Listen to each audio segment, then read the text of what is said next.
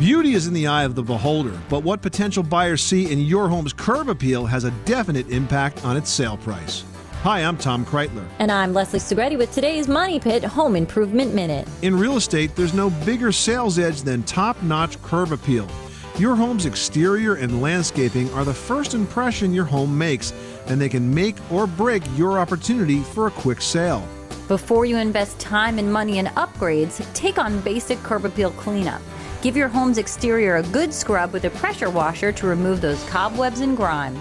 Tidy up your lawn, then trim trees and any shrubs that overhang the house and hide it from you. Then clear away all the outdoor clutter that's become invisible to you and your family. Store your hoses, garden tools, children's toys, and sports gear, and that's going to give your home a nice polished look.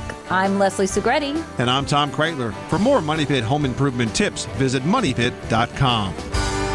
You live in a money pit.